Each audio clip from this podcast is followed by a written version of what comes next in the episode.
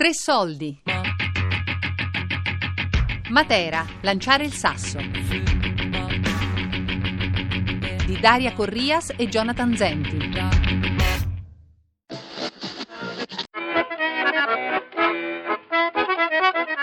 Anche l'amoreggiare è rimasto antico. I giovanotti passano dinanzi alla casa della ragazza e usano ancora calzare il cappello sulle 23 e la foglia di basilico infilata sull'orecchio. I più audaci invece stringono tra le labbra un rametto di menta per assumere un'aria più disinvolta e profumata. Ma è quasi sempre una fontana che favorisce le intese, mentre una civettuola brocca d'acqua tarda a riempirsi.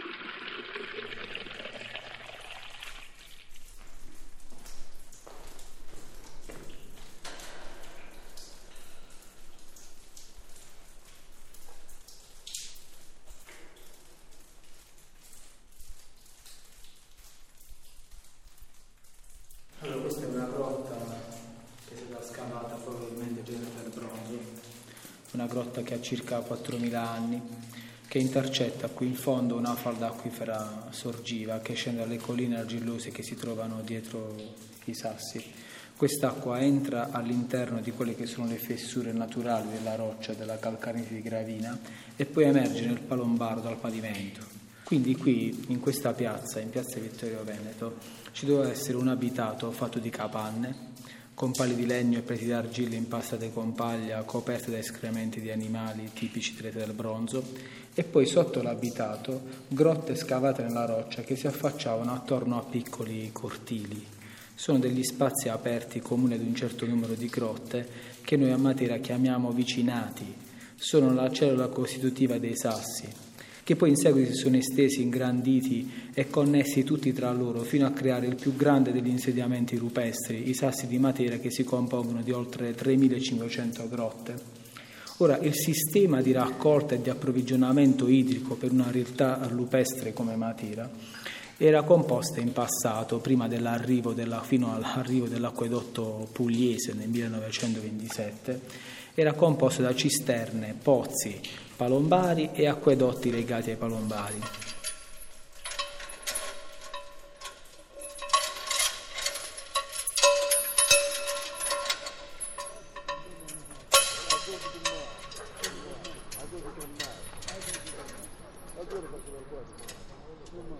Andrea Sant'Antonio, presidente del comitato promotore della Fondazione Cresco. Allora, il percorso di Cresco nasce all'interno di un progetto della regione Basilicata che si chiamava Visioni Urbane. Il, progetto Visioni Urbane era finalizzato alla costituzione di cinque centri per la creatività che poi sono stati effettivamente realizzati eh, in maniera diffusa sul territorio. Nel momento in cui questi cinque centri stavano per essere realizzati, abbiamo noi come soggetti creativi del territorio abbiamo posto una domanda, e cioè quale poteva essere il sistema di finanziamento e di sostegno ai creativi e ai centri garantito dalle, dalle istituzioni, dagli enti. La Regione Basilicata ha fatto un'operazione interessante, non ha dato una risposta subito, perché effettivamente la risposta più banale poteva essere provvederemo noi oppure dovrete trovare dei, dei finanziamenti privati voi. Invece abbiamo fatto un percorso per cercare il, la soluzione ideale e eh, dopo una serie di incontri è venuto fuori che la Costituzione all'inizio doveva essere una, una fondazione di comunità, eh, poteva rispondere in maniera eh, appunto ideale alle nostre esigenze, ai nostri obiettivi, quindi riuscire ad avere proprio un, un luogo dove raccogliere delle economie da ridistribuire sul, sul territorio. Io sono Francesco Bernabei, esperto di economia sociale e nell'ambito di Cresco sono stato e sono lo, lo sviluppatore diciamo, dei processi sociali, per cui aiuto questi enti che stanno cercando di arrivare alla fondazione, che è l'obiettivo ultimo del comitato, a, a finalizzare gli sforzi, diciamo così, questo è l'obiettivo. In Sud Italia, non soltanto in Basilicata, molte cose capitano perché le fa l'ente pubblico, per cui l'ente pubblico finanzia, o meglio finanziava, è più preciso dire, a pioggia, e quindi gli enti culturali potevano accedere a questi fondi contando su una, un rinnovamento annuale. Diciamo. Adesso non è più così da qualche tempo e oggettivamente la crisi ha, ha comportato un, rimodellamento enorme dei rapporti economici non solo qua ma anche in altre parti d'Italia, tra cui il mancato investimento in ambito culturale. vissuto questo come una delle cose più inutili in assoluto, perché ovviamente eh, i territori cosa chiedono i politici? Chiedono soldi per lo sviluppo, che viene interpretato come più aziende, come coltivare meglio, anzi meglio ancora infrastrutture più che coltivare. No? E quindi il politico non si impegna nella cultura perché se lo facesse veramente come dovrebbe essere, diciamo che perderebbe una bella fetta di elettorato. Eh, dal mio punto di vista invece la cultura è il grande frainteso, perché la cultura è sostanzialmente un insieme di idee che stanno alla base dello stile di vita. Se non le modifichiamo le subiamo. Ad esempio noi abbiamo uno stile di sviluppo che è anni 50. Noi stiamo aspettando, e i politici lo dicono sempre, anche i decisori pubblico-privati lo dicono sempre, arriverà il boom, arriverà la ripresina, arriverà la ripresininina, poi arriverà la, la cosa ancora più piccola perché non possono dire che in realtà cosa dobbiamo aspettare. Penso che se avessimo lavorato, e se da adesso in poi lo facciamo seriamente, sulle idee che stanno alla base dello sviluppo, vediamo che tre cose fondamentali sarebbero la partecipazione, che ricordava Andrea, il secondo elemento che bisogna curare è, è una partecipazione mirata, non soltanto partecipare ma anche aiutare queste persone a crescere per potersi esprimere. E poi il terzo must, secondo me, è cambiare, cambiare atteggiamento verso tante cose, cosa che non si riesce a fare.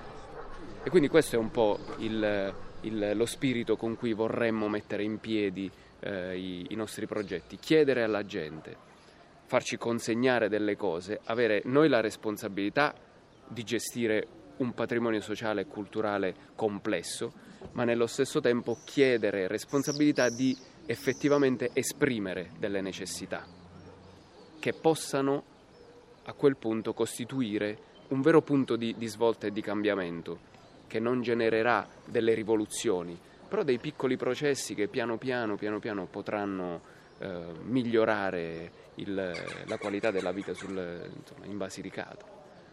Perché il, sembrerà strano dirlo, però il futuro è inevitabile e quindi da qualche parte bisognerà anche andare, no? E tutte le strade che sono state intraprese fino ad ora non hanno portato quasi a niente.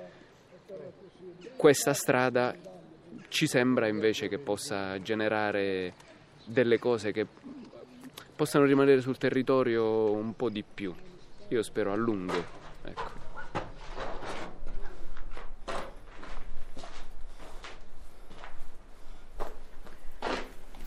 Ecco, qui siamo ai margini di un insediamento rupestre una vera e propria struttura produttiva strettamente collegata poi al santuario, alla chiesa che vediamo. Questa zona si chiama così Serra Sant'Angelo proprio per la presenza della, del santuario di San Michele Arcangelo del periodo longobardo.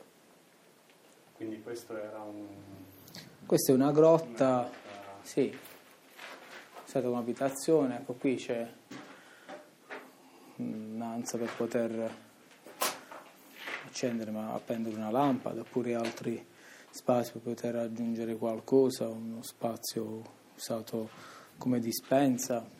Qui si poteva fare il fuoco, questo ambiente poteva essere un camino, diciamo un'abitazione in grotta scavata nella roccia, l'abitazione del pastore.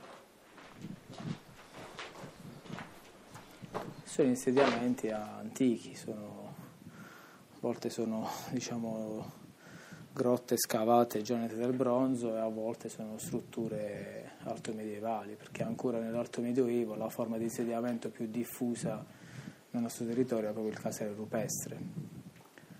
C'è un nucleo di grotte pertinenti ad una struttura produttiva abitate stabilmente da comunità, piccole comunità.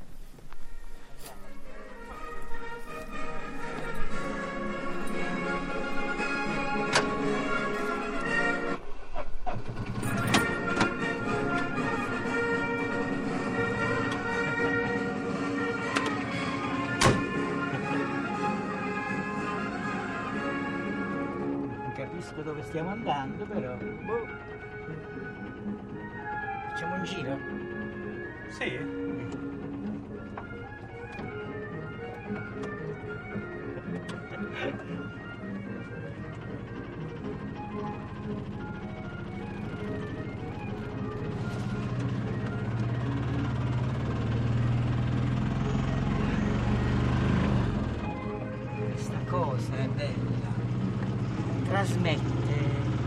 Trasmette entusiasmo. Quando arrivo i bambini corrono incontro, una cosa bellissima. Quando sono immersi, tuffati nei libri tra i libri, li vedi felici, gioiosi.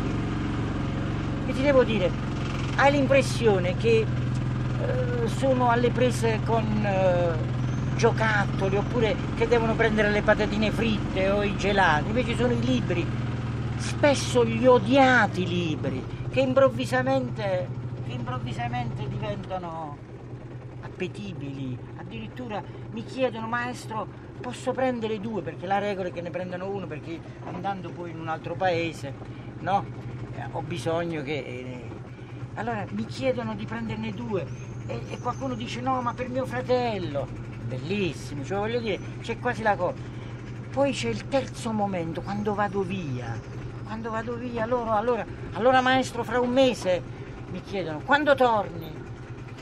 Simonetta Valentino Montemurro che vive a Bruxelles e che adesso ha praticamente 24-25 anni, la quale mi ha mandato un messaggio di una straordinaria bellezza, perché praticamente ricorda, e quindi siamo praticamente al 1999, quando lei fanciullina, quando lei fanciullina prendeva i libri del bibliomotocar e in questa testimonianza che mi fa, mi dice maestro, erano libri che la mia famiglia non mi poteva comprare e che non trovavo nella biblioteca comunale e che invece il bibliomotocarro sapeva propormi e offrirmi.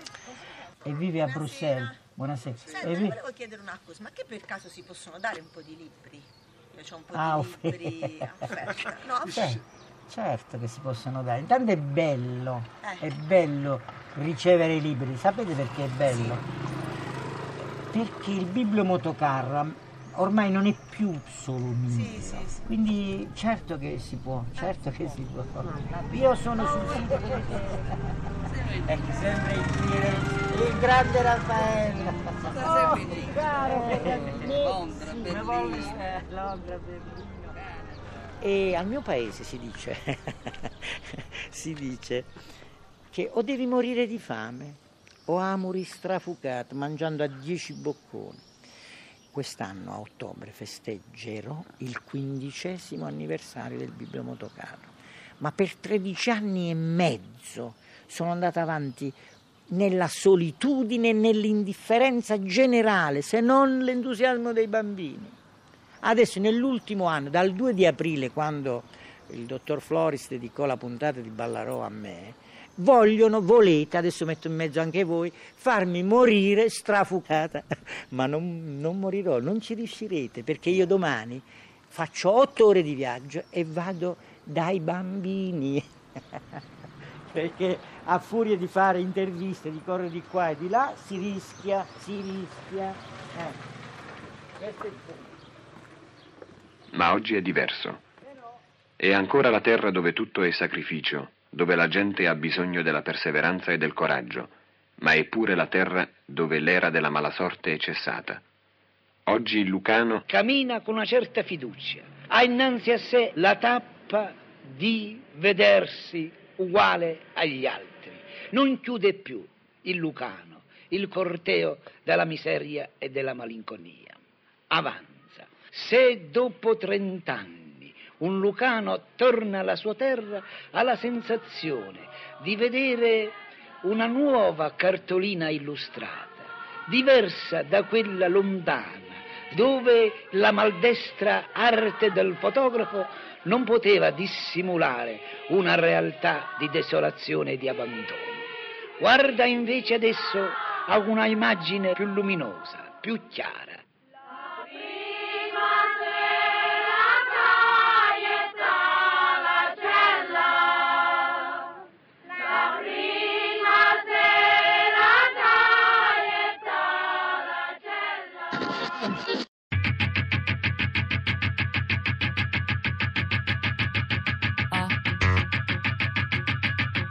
Matera, lanciare il sasso. Di Daria Corrias e Jonathan Zenti. cura di Fabiana Carobolante, Elisabetta Parisi e Lorenzo Pavolini. Tre soldi chiocciolarai.it Podcast su radio3.rai.it